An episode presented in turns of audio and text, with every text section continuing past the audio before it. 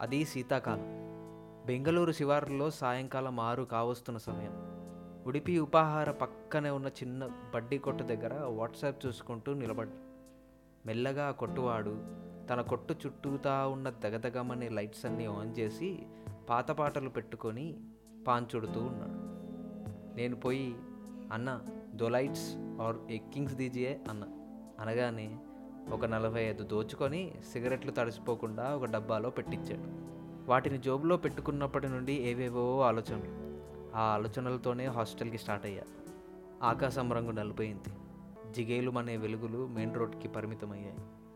ఆ ఏరియా లోపల ఉన్న వ్యవసాయ భూములన్నీ రియల్ ఎస్టేట్ ప్లాట్లుగా మారుతున్న తరుణం అది. మాది కూడా కొత్తగా కట్టిన హాస్టల్. పెద్దగా జనసంచారం లేని రోడ్లు. డిమ్గా ఉన్న వీధి దీపాలు. వీటన్నిటి మధ్య భయం. మనల్ని మనం కాపాడుకోగలమా అని ఒక ప్రశ్న. ఈ సిగరెట్లు కొని తప్పేదైనా చేశానా అని ఇంకో ఆలోచన. ఎలా ఉండేవాడిని ఎలా అయిపోయానో అని అనిపించేది. ఇలాగైతేనేం బాగానే ఉన్నా కదా అని మనకి మనసు ఇచ్చే భరోసా ఒకటి.